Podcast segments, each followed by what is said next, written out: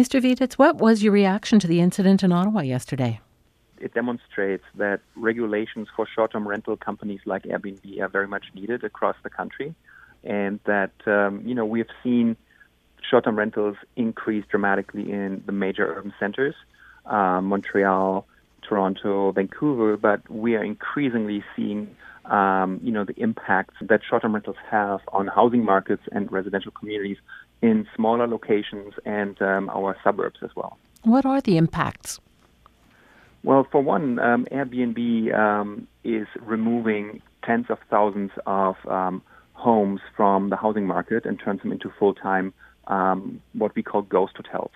Um, so it has an immense impact on the availability and affordability of housing in our cities and across Canada. Um, but it also um, spreads nuisance and health and safety issues um, deep into our residential communities, you know, mostly because of a lack of zoning and um, regulations. What's being done about it? There are different um, different initiatives in different cities um, where Airbnb is being regulated as we speak.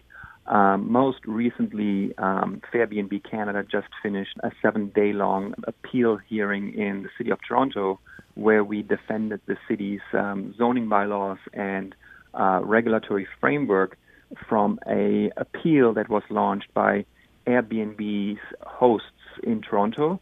Um, and it was an appeal that was uh, bankrolled by that $31 billion company to slow things down in terms of regulation and to allow them to, you know, make millions and millions of dollars while we wait to um, finally come up with a set of rules that protects our housing markets from um, Airbnb's um, immense appetite to turn homes into hotels.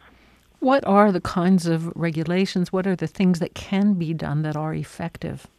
You know, it's a very fair and balanced approach that has been um, taken in the city of Toronto, which is this, if you and I want to rent out our um, home on Airbnb, we're allowed to do so.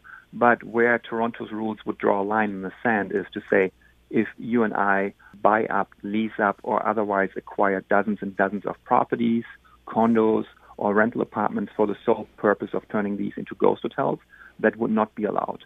So it would be a way to legalize short term rental use for ordinary citizens, but it would cut away the commercial aspect that we see is you know having a detrimental effect to housing markets and our um, you know residential neighborhoods across the country.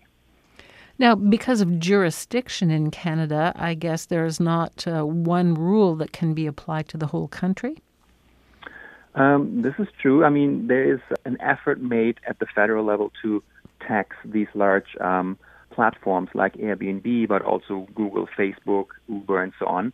So that's something that is an approach that should be taken by the federal government and applied to these companies across the board. But when it comes to um, the sort of fine-grained, nitty-gritty regulation, um, we believe that a city-by-city approach is much more efficient because different cities deal with different issues, and not every municipality and jurisdiction is the same. For example, some cities like Montreal, um, like Toronto, Vancouver have very uh, low vacancy rates, and um, you know there the housing market impact is felt the strongest. In other municipalities, the vacancy rate may be a lot higher, and uh, we're dealing with more of these uh, nuisance and health and safety issues that we see more and more pop up in our suburban neighborhoods and, and, and suburbs, um, where we see you know large mansions and homes being used for party house purposes and banquet halls and, and large congregations. So it, it really, you know, you can't really um, create like a one size fit all approach. I think it's important to recognize the different um, differences between cities and their needs. Thank you very much for telling us about this. Thank you for having us.